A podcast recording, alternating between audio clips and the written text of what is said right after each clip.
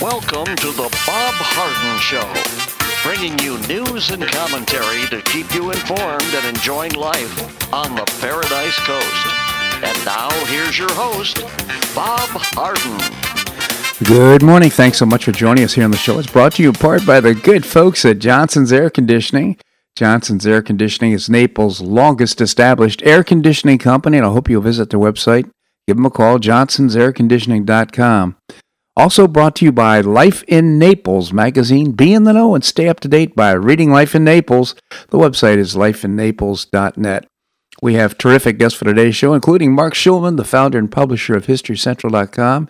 He'll be calling in from Tel Aviv. Look forward to our conversation. We'll also visit with Larry Reed, the president emeritus of the Foundation for Economic Education. We'll be visiting about Frederick Tudor, the ice magnet. Such an interesting story. It is January the 18th. It is Martin Luther King Jr. Day. We'll talk about that in just a few moments. And on this day in 1919, in Paris, France, some of the most powerful people in the world met to begin the long, complicated, arduous negotiations that would officially mark the end of the First World War. Leaders of the victorious Allied powers, France, Great Britain, and the United States and Italy, would make most of the crucial decisions in Paris over the next 6 months. For most of the conference, U.S. President Woodrow Wilson struggled to support his idea of a peace without victory and make sure that Germany, the leader of the Central Powers and the major loser of the war, was not treated too harshly. On the other hand, Prime Ministers George Clemenceau of France and David Lloyd George of Britain argued that punishing Germany adequately and ensuring its weakness was the only way to justify the immense costs of the war. In the end, Wilson compromised on the treatment of Germany in order to push through the creation of his pet project, an international peacekeeping organization called the League of Nations. Representatives from Germany were excluded from the peace conference until May, when they arrived in Paris and were presented with a draft of the Versailles Treaty. Having put great faith in Wilson's promises, the Germans were deeply frustrated and disillusioned by the treaty, which required them to forfeit a great deal of territory and pay reparations. Even worse, the infamous Article 231 forced Germany to accept sole blame for the war. This was a bitter pill many Germans could not swallow. The Treaty of Versailles was signed on June the 28th, 1919, 5 years to the day after a Serbian nationalist bullet ended up the life of Austrian Archduke Franz Ferdinand, and sparked the beginning of World War I. In the decades to come, anger and resentment over the treaty and its authors festered in Germany. Extremists like Adolf Hitler, National Social Party, capitalized on these emotions to gain power, a process that led almost directly to the same thing Wilson and other negotiators in Paris in 1919 had wanted to prevent: a second, equally devastating global war. Again, central planning just doesn't work. We need to get the input from the people. And clearly, that wasn't the case in the Versailles Treaty. Well, for more than a month, red tide has been lingering in patches along southwest Florida coastline, from Marco Island to Captiva and beyond, in high enough concentrations it can make a day or a week at the beach miserable, and in some places it's killing fish. Played golf the other day, and we were all hacking a little bit from the air, and that was east. Just slightly east of 41. Short-term red tide toxins can produce effects ranging from back-of-the-throat tickling to coughs to blinding headaches. In the animal world, it can sicken or wipe out fish, birds, and mammals like manatees and dolphins. Scientists are studying what it might do to humans over time. Right now, as we know, there's no long-term effects of red tide. It just makes you cough. It's uncomfortable. And it's a natural phenomenon. I don't think there's anything we could do to rid ourselves of red tide. Well, here's a quote from C.S. Lewis that I came across this weekend, which was totally appropriate to the times. When the whole world is running off a cliff, he who is running in the opposite direction appears to have lost his mind. Doesn't that ring true in today's terms? Also, and as the great Earl Nightingale once said in one of his commentaries, and I couldn't find it, but nevertheless, I looked, maybe it's my imagination, I think he said, if you watch what everyone else does and then do the exact opposite, you'll probably never make another mistake for the rest of your life. By the way, I distributed yesterday The Strangest Secret. What a great, that's about 31 minutes of great listening. So these are some Orwellian thoughts, so you could let them sink in as we move forward in these Orwellian times. Do we want to live in a society where Facebook and Twitter decide not only what is permissible to say, but even which narratives can be explored and which ones can't?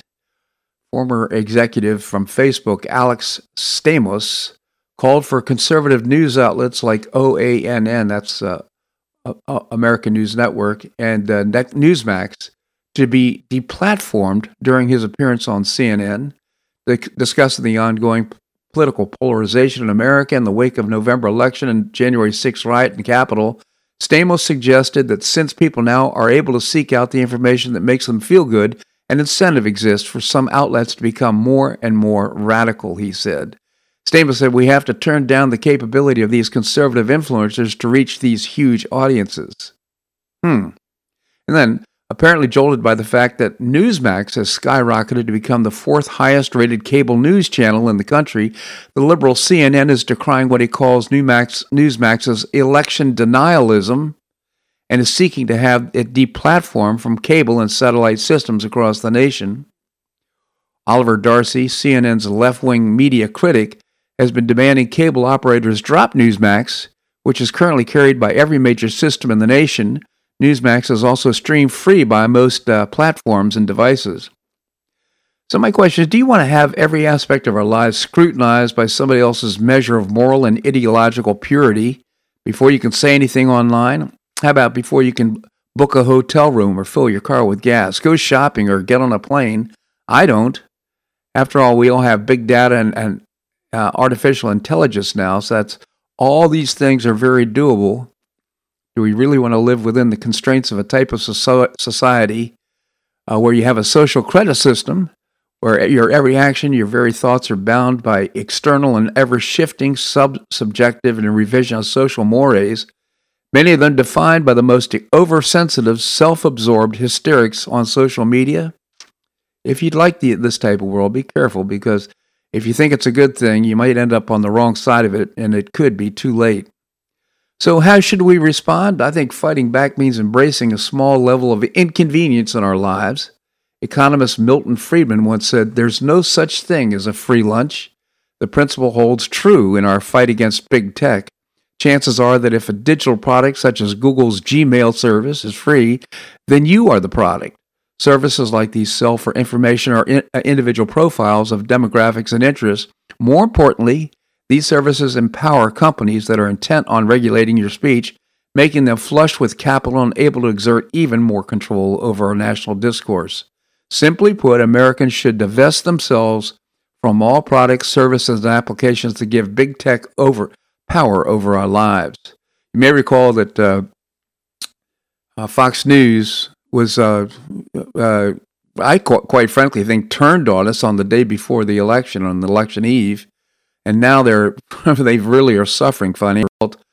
Google and other outlets have lost value, Facebook, Twitter, because of their positions. I think there can be playback, can be for companies turning on the American public, and that would be financial. I think that might be the very best solution for the censoring that's going on. This segment of the show brought to you by the good folks at Johnson's Air Conditioning, Naples' longest established air conditioning company. I hope you'll visit johnsonsairconditioning.com.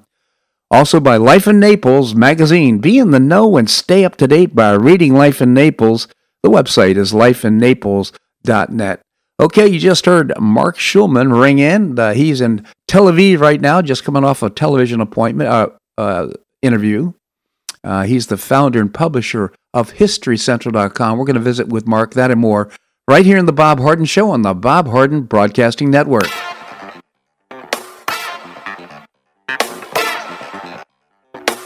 Stay tuned for more of the Bob Harden Show here on the Bob Harden Broadcasting Network.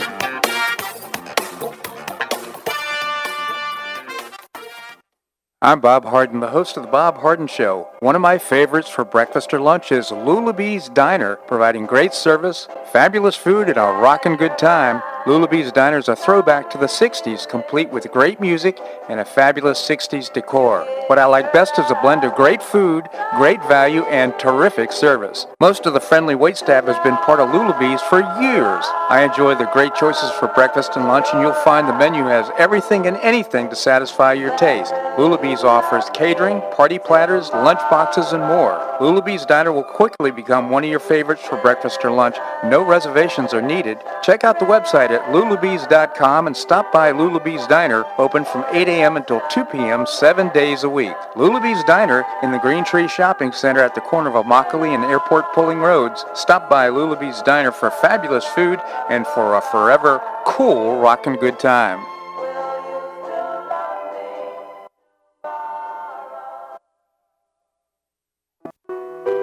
Did you know St. Matthew's House operates the only emergency homeless shelters in Collier County? St. Matthew's House provided more than 500,000 hot meals to those in need last year, and since 2010, 527 men and women have graduated from the St. Matthew's House Justin's Place Addiction Recovery Program. For over 30 years, St. Matthew's House has provided innovative solutions to fight homelessness, hunger, substance abuse, poverty in Southwest Florida. And you can help St. Matthew's House in this life-transforming work by patronizing the St. Matthew's House thrift stores, Cafe M25, Car Wash and Detailing Center, and award-winning catering operations. For more information, visit stmatthewshouse.org. That's stmatthewshouse.org. St. Matthew's House is a 501c3 not-for-profit organization and does not solicit government funding.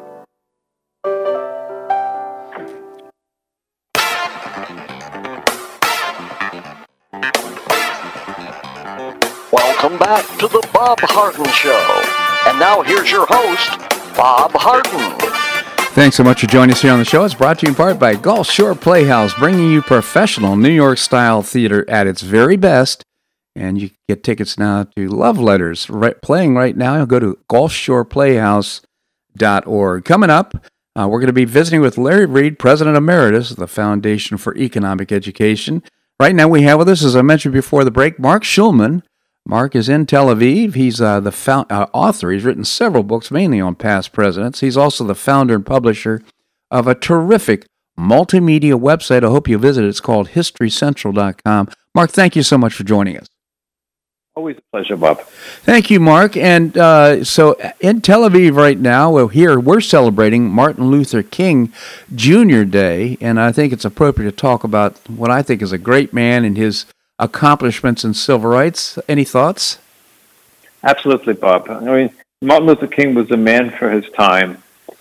He galvanized the civil rights movement in the United States. And we need to look back in history. We have to realize that, you know, go back to World War II, when for the first time African Americans were given combat assignments. And then when they came back, they said they wanted equal rights. And that was hard to get. You know, President Truman was the first person who totally integrated the U.S. military. And then going forth, you had Brown versus the Board of Education, mm-hmm. where the Supreme Court insisted on desegregation, and that, of course, led eventually to desegregation of universities and letting African Americans in. But, you know, there was a lot of things that needed to get done, and he galvanized the movement. He pushed forward. And the March on Washington, and that March on Washington galvanized President Kennedy at the time to propose wide-ranging civil rights legislation, the legislation that first made it illegal to deny African Americans lodging or restaurants, and basically desegregated all public spaces in the United States. And then after that, the year later in terms of the Johnson administration, because Kennedy was killed, the Voting Rights Act, which eliminated poll taxes and other things that were impediments for African Americans to vote. But he did all this with nonviolence in a belief that he can galvanize the people, and if he galvanizes the people, he can get the support of all Americans. And he was, look, during his lifetime, he was controversial. Obviously, a lot of people hated him, and of course, at the end, he was assassinated once again by a white nationalist who didn't accept the idea that African Americans are entitled to equal rights. But he made tremendous progress, and he brought America one step closer to what will someday be, and sometimes we're close to it, and sometimes we pull back and forth to his dream of a colorblind nation. Yeah, it's see where that goes. Interesting. You mentioned he was killed by a white nationalist. I sometimes wonder if he wasn't sought out by the CIA and J. Edgar Hoover. I still harbor some thoughts about that. Okay, well, you and your conspiracies. Okay, but well, I'm much less of a conspiracy theorist than you are. So. Oh, absolutely. So the other thing, though, is right now we're seeing identity politics. And right now conflating the message of Martin Luther King, who basically said, I want my kids judged not by the color of their skin, but the quality of their character. What a great thought that is. That is a colorblind nation. But right now, identity politics is dividing us, and unfortunately, his true message, Martin Luther King's true message, is getting lost. And I also want to underscore the importance of civil disobedience. He did all this by his followers joining arms and saying, we're not going to fight physically. We're going to send our message through the power of our thought and through the people. Absolutely, and that's his biggest message overall. I wonder if Martin Luther King was still alive and he saw the America of today. On one hand, he would have been very proud and happy to have seen President Obama as the first African-American president and Kamala Harris as the first African-American sort of vice president. But there's still a way to go in every which direction, and sometimes you could overshoot as well. So we need to find the right path forward. Yeah, I would suggest race remains to be one of the more difficult issues that in United States history. It's the one blot on American history, the fact that the Constitution allowed slavery and the founding fathers didn't want to deal with it. Basically, they kicked the can down the road. Basically, when the Constitution was founded, they thought that slavery would die a death for economic reasons. They didn't know the cotton gin would be developed, yeah. And that would make cotton such an important crop and slaves so valuable. So I'm not sure they kicked the can. They kicked the can down the road. I think it was a negotiating chip and a very difficult one to get through. Unfortunately, they couldn't come to agreeing that personal, individual liberty is more important than the financial, economic well-being of the South. And so we right. So absolutely. I mean, yes, it was a negotiated solution, but basically it was kicking the can down the road, hoping that it would solve itself over the years. Yeah. Of course, nothing solved itself. We ended up in a civil war. So yeah, the other point I'd make is I'm not sure we've made progress in the last few years. I think we've taken a step backwards in terms of white fragility and identity politics and the things that we're seeing on. It's all being weaponized, unfortunately, to the detriment, I think, of freedom of Americans. Absolutely, and social media, unfortunately, has a part. Yeah. In that, unfortunately, and the fact that we all live in our own little spheres of worlds and news and everything else, and that, of course, makes the situation all that much worse. As someone said to me very recently, maybe we could negotiate a lot of these differences, but social media is making it even more difficult to do so. I would agree with that. So, Mark, you suggested that we talk about something with which I'm not familiar at all, and that's the Navalny arrest. Maybe you could tell us about it. Yes, so he is the leading dissident in Russia who had been poisoned by the Russians and was saved by getting to Germany, where he was saved. Oh, yes. Anyway, he decided yesterday, he was planning all along that he was going to return to Russia.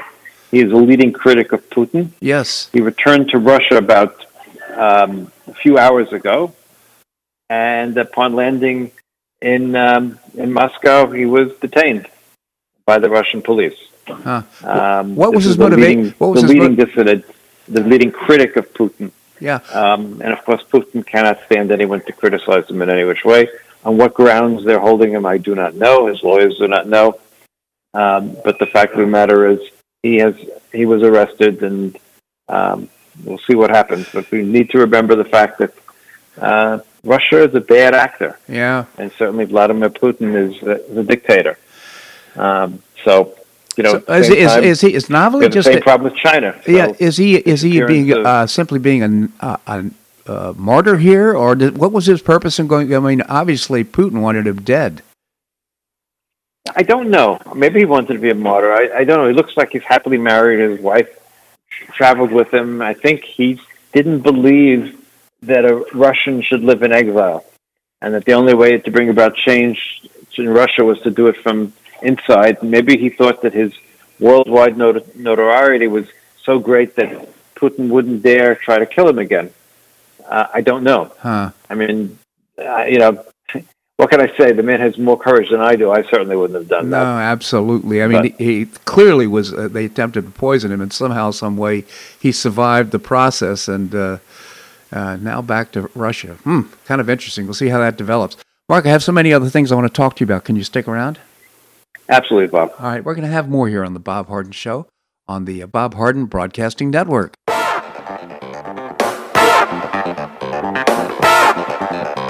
Stay tuned for more of The Bob Harden Show here on the Bob Harden Broadcasting Network.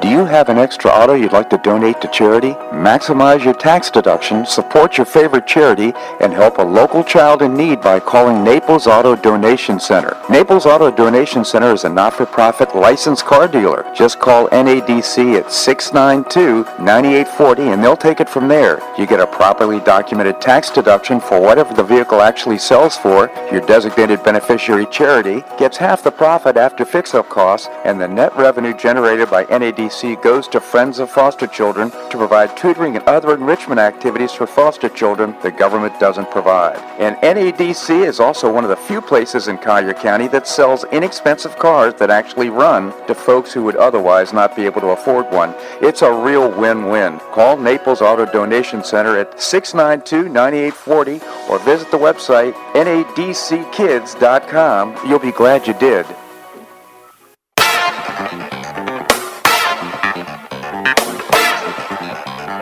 Welcome back to the Bob Harden Show. And now here's your host, Bob Harden. Thanks so much for joining us here on the show. It's brought to you in part by the Foundation for Government Accountability, creating policies and programs to get able-bodied folks off of welfare and back to work, and that's just one of the great initiatives. You can find out more by visiting thefga.org. Coming up, we're going to be visiting with Jim McTague. Right now, we continue the conversation with Mark Schulman, the founder and publisher of HistoryCentral.com. Again, Mark, thank you so much for joining us. Always a pleasure, Bob. So, Mark, right now we're in the midst of this COVID, I don't know how to call it, the contagion, if you will. Any thoughts what's happening worldwide? I know that right now you've been vaccinated, if I'm not mistaken, and apparently almost everybody is getting vaccinated in Israel. What's going on? Correct. I've been I'm already a week after my second vaccination, so as much as you can be immune, I am at this point, which I'm happy to say. Yeah. And others in my family have as well. Look, there's a race going on in the whole world right now. The race is between the vaccines and the mutations. And the mutations, the British mutation, the South African mutation, and there's talk of an American mutation as well, seem to be much more contagious. On the other hand, people are being vaccinated all over the world. Some countries are doing better than others. I mean, Israel is doing the best in the world, but that's because of its health system. Britain has vaccinated a lot of people, but it's a lot more people to get vaccinated. The United States is starting to get its act together, but it's still a long way to go. So that's really the question here. Is the question will be, can we vaccinate people fast enough versus the contagion going up because of this new versions that it seems to be so much more contagious. But less, I'm afraid there'll be more pain before we get to the gain side of this. Yeah. Are these mutations more? They are definitely more contagious. Are they indeed more hazardous or deadly? They don't seem to be. There's a word of that. There's a Russian mutation that is more hazardous, but so far it does not seem to have moved out of Russia. Best that we can tell. Look, what every country should be doing, Israel has made a big mess of it. The one part's made a big mess of it. It hasn't forced a COVID test for incoming passengers. The United States is finally doing it. Every country should be forcing those. If you want to come to whatever country it might be, you got to test, COVID negative before you can fly into a country, because that's one of the ways of stopping these various changes in the virus and mutations from getting into the country. So it's a real challenge. Isn't that already in place? The United States announced it's starting tomorrow, if I'm not mistaken. Yeah, I think that's in place. I'm not sure that the mechanism is in place. In Israel, it's finally taking place in the next week or so. It should have happened in Israel, almost a year ago, because Israel only has one port of one real airport for entry and exit, so it would have been much easier. The United States, of course, has, I think, 25 international airports, and this, of course, makes things much more difficult. But both the Canadian and the Mexican borders are closed. Yeah. So that limits the amount of people that can come in. So these are things that should have been done. Some countries have done it all along, and other countries have sort of ignored it, which is a mistake. But, it's a race, and unfortunately people will die in between. One of the things that seems to be the case, particularly in the British and the South African variations, it seems to be hitting younger people more than the original one was, and making them sicker. So making them sicker. A big concern. Interesting. Well, let's move to some other foreign affairs, including Iran's enrichment of uranium and the whole notion of the Iranian nuclear deal. Right. So look, the United States pulled out of the nuclear deal a little over 2 years ago. The idea was maximum economic pressure, and that would bring the Iranians to heel, and then maybe President Trump could negotiate a better deal. That was never quite clear. The reality is that maximum pressure has worked in the sense that it's hurt the Iranian economy a great deal. There are power shortages, you name it, there are all sorts of problems, but it has not stopped the nuclear program, which they've resumed. So they've said, okay, if the United States has walked away from the nuclear deal, then we'll walk away as well. And they haven't completely walked away, but they've walked away many important aspects, and they've been enriching uranium up to 20%. And as I understand it, moving from 20% to weapons grade is not at all difficult. And they've been doing other things that violate the agreement. So the big question is, what do you do now? Clearly, maximum economic pressure was not going to work the minute it was clear that the United States was not going to engage in military pressure as well. So right now, the only choice is to re-enter some sort of an agreement. The question is, can you get a better agreement than what you had previously? Yeah. The major problem with the old agreement was the fact that it's sunshine. In other words, after 10 years, certain aspects of it no longer in effect. We're now 5 years into that 10-year period, so I would doubt it makes any sense for the Biden administration to re-enter the current agreement if it sunshines in 5 years. What about the impact? So those are the questions. It's a real challenge, and it's also, while maybe the number one challenge facing the Biden administration on the world scene, as you know, there are plenty of challenges facing it domestically right now, and so we'll see how much effort can go into that. I know here in Israel, everyone's very concerned about that. And one of the big questions is how much Prime Minister Netanyahu is planning to challenge the Biden administration on this matter. Big questions. And what's necessary is a much better agreement. Can you get a much better agreement? That's a big question. Yeah, so what difference does the Abraham Accords have on what's happening with Iran and the peace in that area? Well, look, the Abraham Accords made public what would have existed privately in terms of the cooperation between Israel and the Gulf states, both security-wise, intelligence-wise. That's been ongoing. I mean, the enemy of my enemy is my friend is the old statement, and that's how the ties between Israel and those countries came about. Clearly, it helps put a counter pressure on Iran. The idea that Israel could have an advanced base theoretically and very close to Iran certainly makes the ability of Israel to extend its firepower much better. But in terms of the accord, I don't know how much pressure that brings. It's really, again, Iran is this place that is so hard to understand because ultimately its leaders are driven by religious beliefs. So they have this dual thing. On the one hand, they have what they want to accomplish with their religious beliefs, but above and beyond everything else, they want to stay in power. Yeah, and the interesting thing too is the people have been under the Shah experienced a Western way of life of capitalism and so forth, and it's just amazing to me that they can maintain power, even though I'm quite certain the people don't necessarily support that power. Yeah, but dictators can remain power for a long time, especially when they're when they have a religious aspect to them. You don't remember something. It's been 42 years since the Shah was thrown out of Iran. How old do you have to be to remember the Shah? It has to be people our age who remembered living under the Shah. Yeah. People younger than us, they were either kids or they weren't born yet. Yeah. Interesting. So keep that in mind as well. But yes, they're well educated. They have a direction to want to be part of the world and part of the West. But between that and dealing with religious fundamentalists, it's a very difficult problem, And the economic decline. The worst situation in politics is mixing religion and politics. And that's why the Founding Fathers were so brilliant in the idea of separation of state and church. Agreed. Church, go pray to whoever you want to pray to. Leave the politics aside. And those things should always be separate. And for healthy democracies and healthy countries all over the world. Right. I'll just add that I think the economic pressure on the people right now, the inflation out of control, the COVID-19 out of control, I just don't know how long they can sustain that power. Let's move to Afghanistan. The issue is, you're right, but as I said on air 10 minutes ago, whatever it was, 20 minutes ago, I said, for how many years have we been saying the Iranian regime is about to fall? Yeah. And been more than a few years, let's put it that way. Well, I'll come back to Martin Luther King Jr., who we talked about.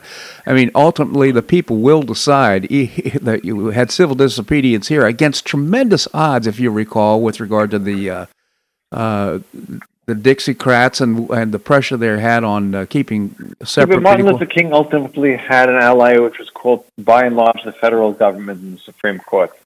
The demonstrators in Iran have no such ally in power. Yeah. And that's a real problem.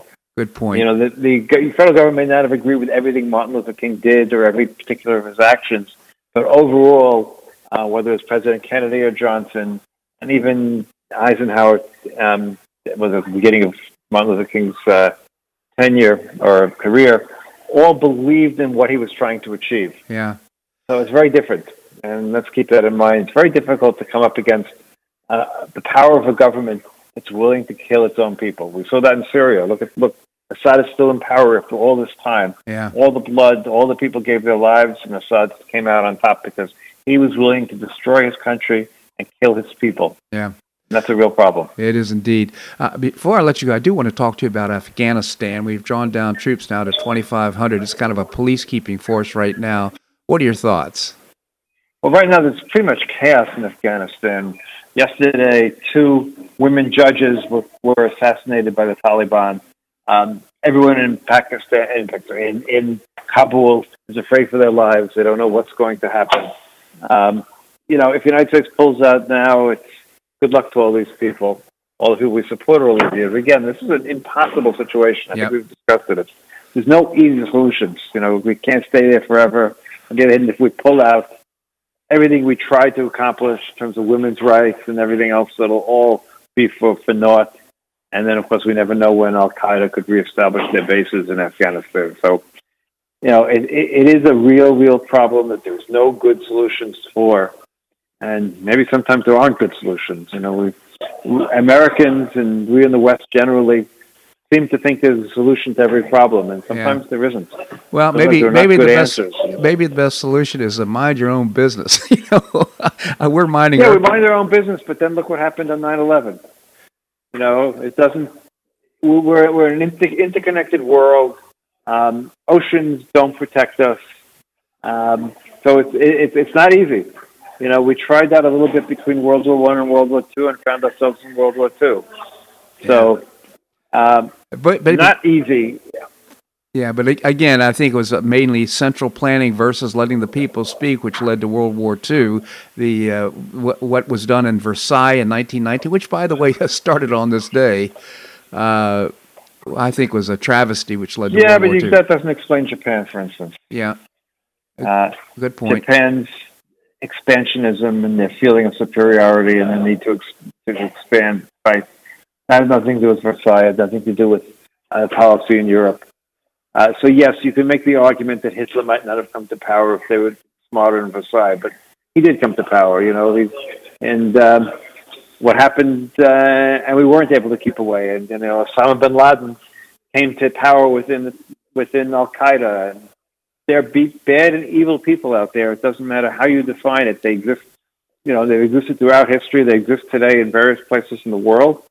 And it's a country's responsibility to protect its people from those evil, terrible people. And unfortunately, those terrible, evil people many times rise to power. That's who's leading the government. Absolutely, that's the problem. And therein lies the challenge. Yeah. And that's why you can't close your eyes on the world, and you can't go back into your cocoon because it's too small a world these days. Yeah, I'm not sure it was even possible prior. You know, maybe prior to World War I, in those days, maybe. But the United States has always been an interconnected country, and certainly today in the age of the internet, the age of supply chain, all these other things. It's one world, and we have to deal with whatever's out there, for better or for worse. Well, we'll leave it at that, Mark. There's no easy solutions often. Yeah, we'll leave it at that. I'll always have much more to talk about, but I genuinely appreciate your commentary here on the show. Again, HistoryCentral.com is the website. Mark, thank you so much for joining us. Have a great week, Bob. You as well. Thank you. All right, coming up, we're going to be visiting with Larry Reed, the President Emeritus of the Foundation for Economic Education. We're going to do that and more right here on The Bob Harden Show on the Bob Harden Broadcasting Network.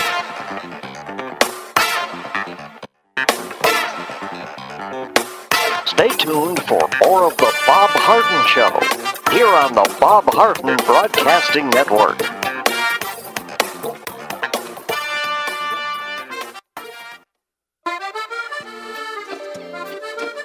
Blue Provence Restaurant is a favorite dining destination for many Neapolitans, including Linda and myself. Blue Provence, located in a historic building in the heart of Old Naples at Creighton Cove, offers a mix of French bistro cooking with bold, fresh Floridian flavors. Experience award-winning cuisine at Blue Provence and enjoy one of Florida's most extensive, eclectic, and fun wine cellars. Dining your choice of the popular Eden Bar, the intimate Courtyard Garden, or the beautiful Provencal Caribbean Dining Room. Enjoy a wonderful and memorable evening in a casual and relaxed atmosphere that includes a taste of Provencal hospitality. Blue Provence is open 7 days a week, all year round. Visit BlueProvenceNaples.com for reservations, everyday specials, and coming events. That's BlueProvenceNaples.com or call 261-8239. That's 261-8239. Blue Provence French Restaurant in the heart of Old Naples.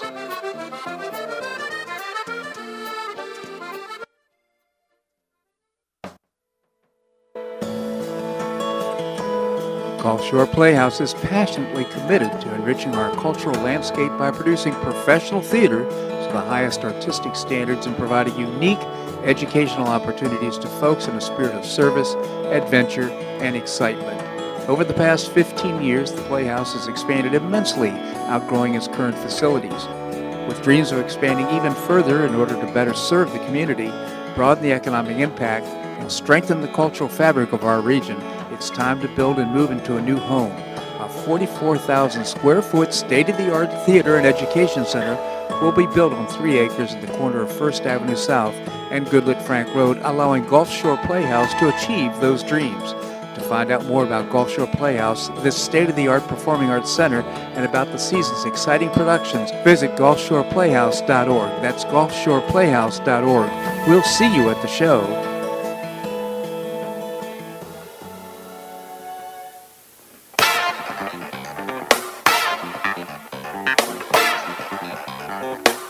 Back to the Bob Harden Show.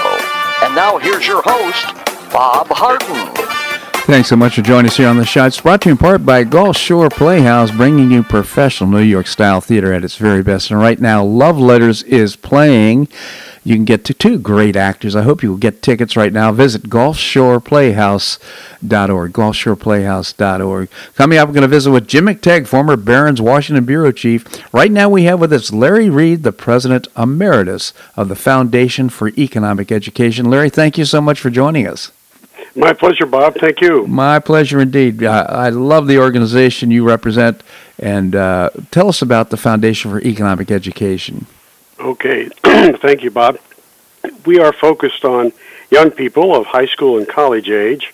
We try to teach and inspire them in ideas of individual liberty, free markets, limited government, and personal character, and we do that through our website, which is fee.org, and also events all over the country and beyond all throughout the year. Yeah, and I've been to those events. They are truly inspiring to see people of high school and college age getting excited about individual liberty and the Constitution, and I hope our listeners will check out the website fee.org, fee.org. Larry, true to your mission, you've written a column about a terrific guy, entrepreneur in the previous century, Frederick Tudor, the entrepreneur who brought ice to Calcutta. What an interesting story. Maybe you can tell us about it. Okay. If you can turn your mental clock back to 1806, that's what, 215 years ago. Yep. Imagine you're 23 years old, you live in New England, you're searching for a way to make a fortune.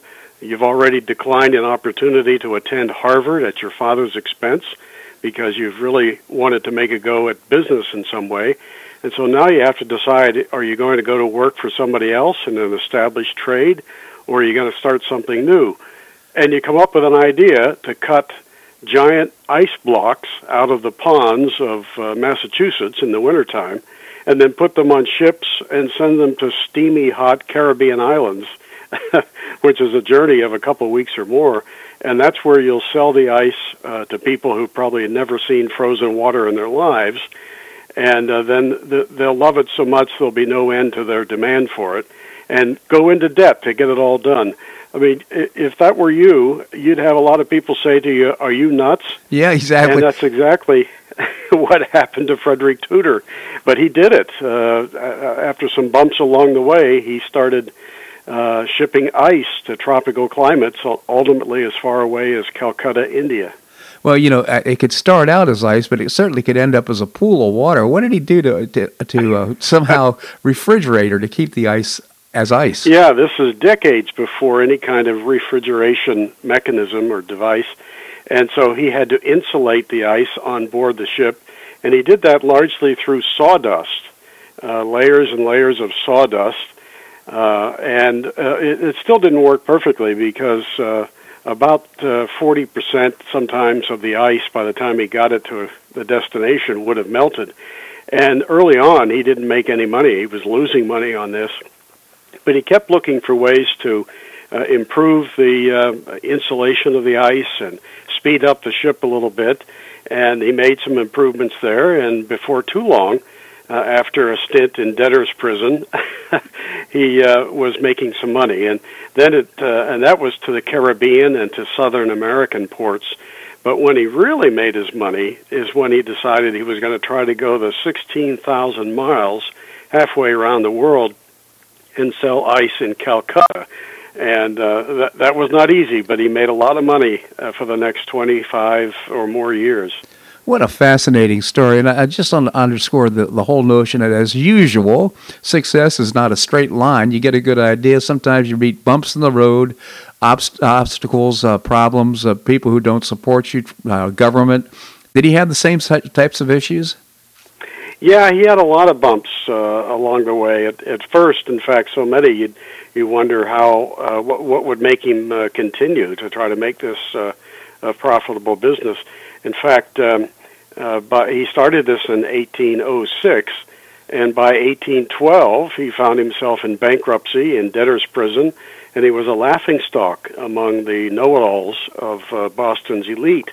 But Frederick Tudor was not the kind of guy to give up. In fact, one of my absolutely favorite quote from him is this. He wrote it in his diary.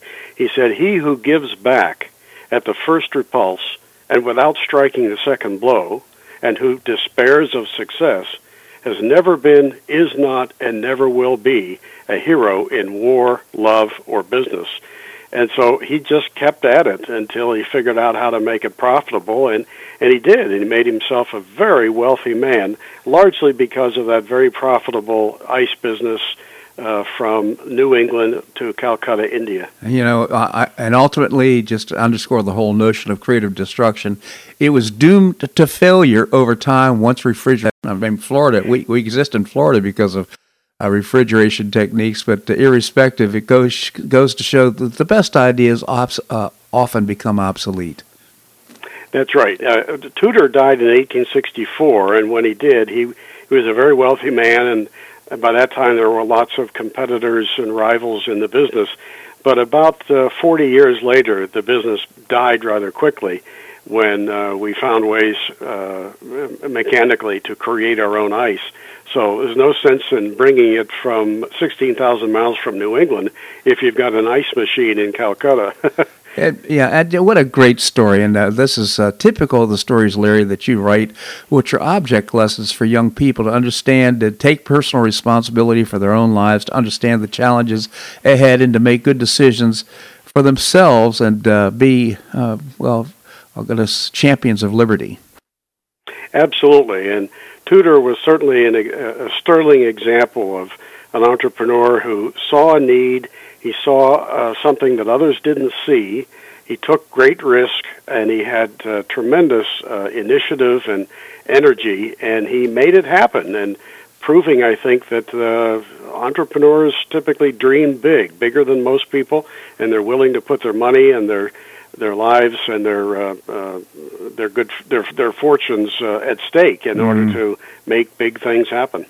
You know, I listened to Earl Nightingale's "The Strangest Secret" this weekend. Shared it with many of my listeners, and the theme here, it pretty much is represents the message that we hear from Earl Nightingale in "The Strangest Secret." Yes, same message, and thank you for sending that to me, too. I remember Earl Nightingale from, oh my gosh, must be 55 years ago, listening to him on the radio, and that particular episode that you sent me and other people really speaks to this matter of entrepreneurship and carving out your own future. Absolutely. Again, Larry Reed, the President Emeritus of the Foundation for Economic Education. Please check out the website, very robust website, fee.org, F-E-E.org. Larry, always appreciate your commentary. Thanks so much for joining us. Thank you, Bob. My pleasure indeed. All right, coming up, we're going to visit with Jim McTague, former Barron's Washington Bureau Chief and author of a couple of great murder mysteries, the Follow the Leader and its sequel, Shake the Money Tree, that and more right here in the Bob Harden Show on the Bob Harden Broadcasting Network.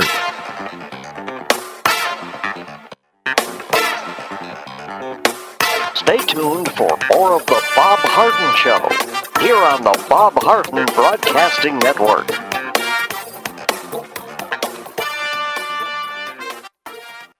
Do you or a family member suffer from chronic pain in your knees, hips, or shoulders? Joint pain can be a nagging and serious problem requiring expert and compassionate care. I know. I'm Bob Harden, the host of The Bob Harden Show. Until 2006, I was suffering debilitating pain and deformity in my knees. I couldn't enjoy biking or golf or even sleep without chronic pain as a constant companion. Thanks to Dr. George Markovich and the professional staff at the Institute for Orthopedic Surgery and Sports Medicine, my pain is gone, and I'm back to doing the activities I enjoy with no pain. I have a lifestyle I could only imagine prior to knee surgery, and you can too.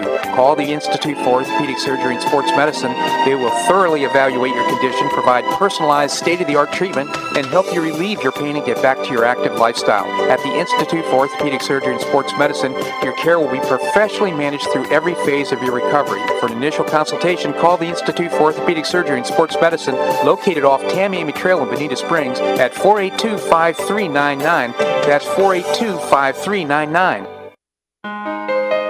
You listen to The Bob Harden Show, so why not market your company to our loyal listeners? Ads are played live on each show and then archived so listeners can hear the show and your ad at their convenience. Each advertising package includes a banner on bobharden.com with a link to your website at no extra charge. Join Lulabee's Diner, Johnson's Air Conditioning, Blue Provence, and many others who advertise on the show. Call me at 598-3889, that's 598-3889, or send an email to bobharden@hotmail.com to design an ad program that's just right for your business and your budget. You'll be pleasantly surprised at the cost and the value. Several advertisers have been with me for years. Find out why by calling 598-3889 or send me an email to bobharden@hotmail.com. You'll be glad you did.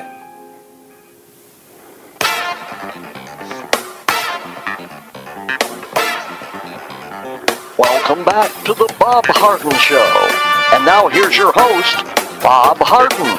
Thanks so much for joining us here on the show. I want to do a little shout out to Lulabee's Diner in the Green Tree Shopping Center. A great place to get breakfast or lunch, and I hope you visit Lulabee's Diner in the Green Tree Shopping Center. We have with us Jim McTague, as I mentioned before the break. He's former Barron's Washington Bureau Chief. He's written a couple of great murder mysteries since his retirement. The first is Follow the Leader. The second, and its sequel, Shake the Money Tree. Jim, thank you so much for joining us.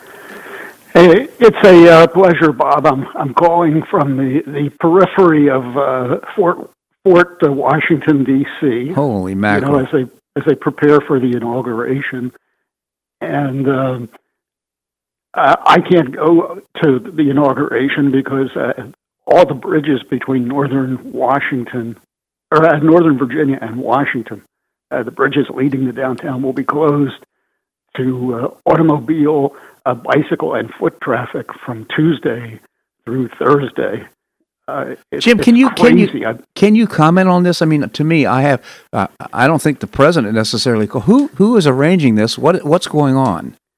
Well, this is an overreaction to the invasion of the Capitol. You know, the Capitol Police were underprepared for the marchers, the people who stormed the Capitol. I think, you know, I was talking to some street-level cops, and they, you know, the assumption was that the crowd would be raucous but festive, that they wouldn't be violent.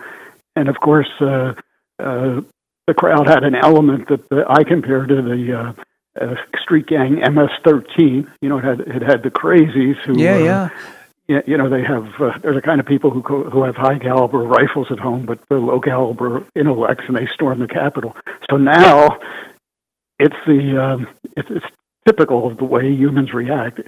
It's massive overreaction. Yeah, but who's reacting, Jim? I mean, I can't imagine who's arranged for all these people. Is it Mayor Bowser? Is it who made the phone call to make this happen? Well, yeah, I only know what I see on television and read it in the newspapers. It's Republicans and Democrats. It's members of Congress, especially Democratic members of Congress, who want to make sure that the inauguration goes off without street battles. And it's also hangovers from the Trump administration, who got caught by surprise by the violent reaction of the crowd, and they don't want to be held accountable for a repeat of that horrible incident. So interesting. I, in my opinion, quite frankly, in my view, Biden, quite frankly, is not going to draw people at this at all, quite frankly. And I think that what will happen probably is most people turn off their TVs from noon until 1 o'clock on Wednesday during the inauguration. I don't think people are.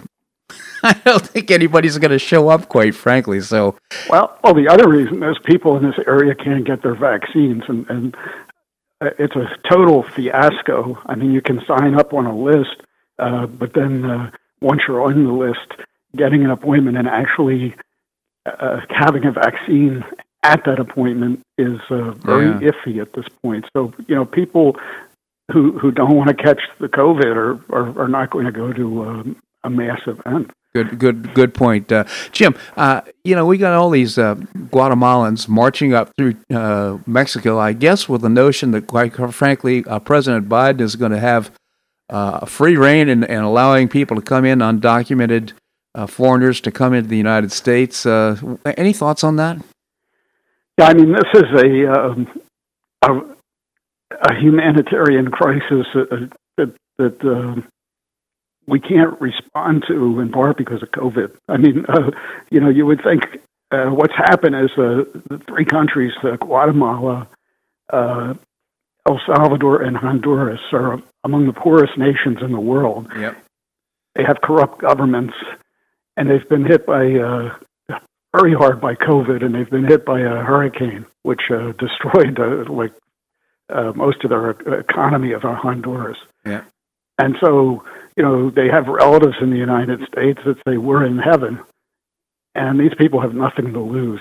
Now, the United States has, you know, under Trump, given these countries over $1 billion in aid to prevent these mass migrations.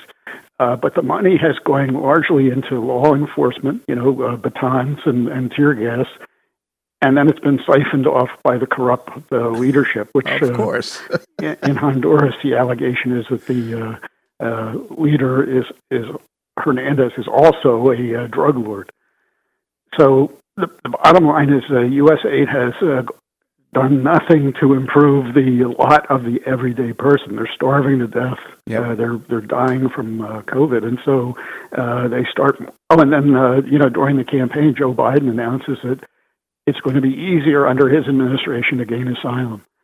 So this is a perfect formula for a massive march, and it's from Guatemala, and it's scaring authorities in Honduras and Mexico because they fear all these infected people coming through when they can hardly handle their COVID crisis as it is.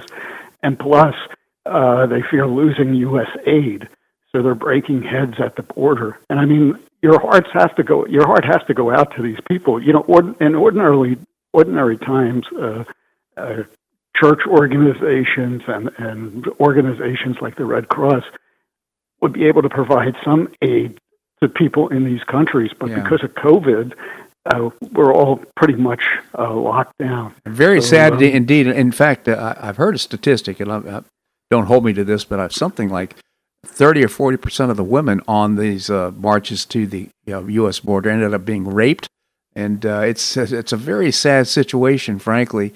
I mean, I'm all for people. We need immigration in this country, but I think it should be we should have merit-based immigration, and it should be basically on our terms. But we need millions of people coming to the country because, quite frankly, our birth rate is so low that we're not going to be able to sustain our population unless we do. But we should be able to choose the people that come in. The other thing, I want to do a little shout-out to the president of Mexico, who is working to keep law and order and working to keep people at bay from coming into this country. So shout-out to him as well. Yeah, here's the moral dilemma. We do need immigrants, but we are developing what I call the gray matter economy. And we can all see it. I mean, if you and I were enrolling in the university today, I was a liberal arts major. Yeah, that's a lose-lose proposition now. Right. In order to make money, you have to go into the sciences.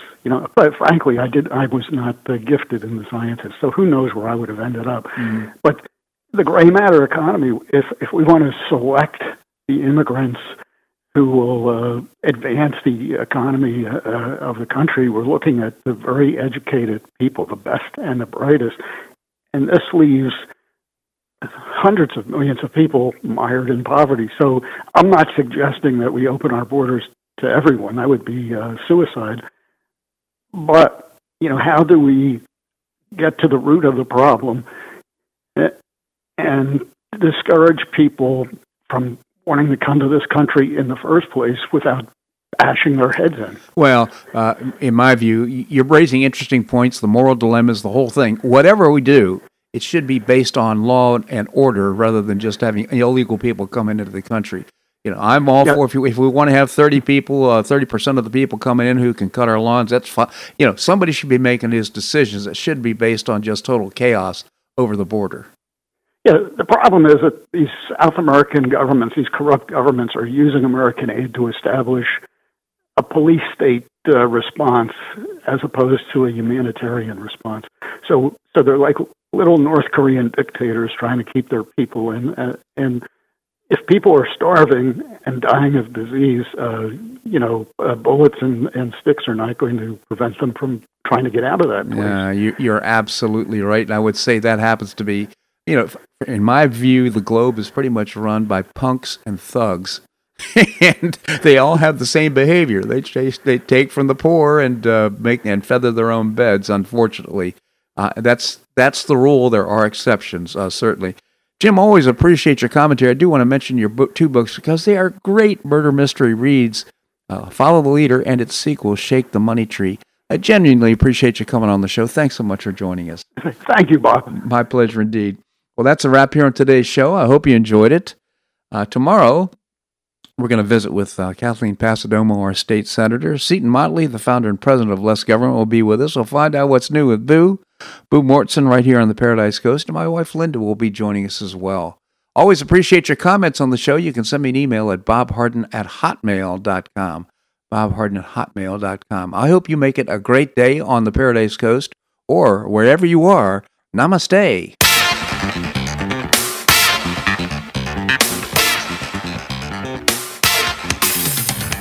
Thanks so much for listening to The Bob Harden Show on the Bob Harden Broadcasting Network. For more information and audio files of previous shows, visit www.bobharden.com.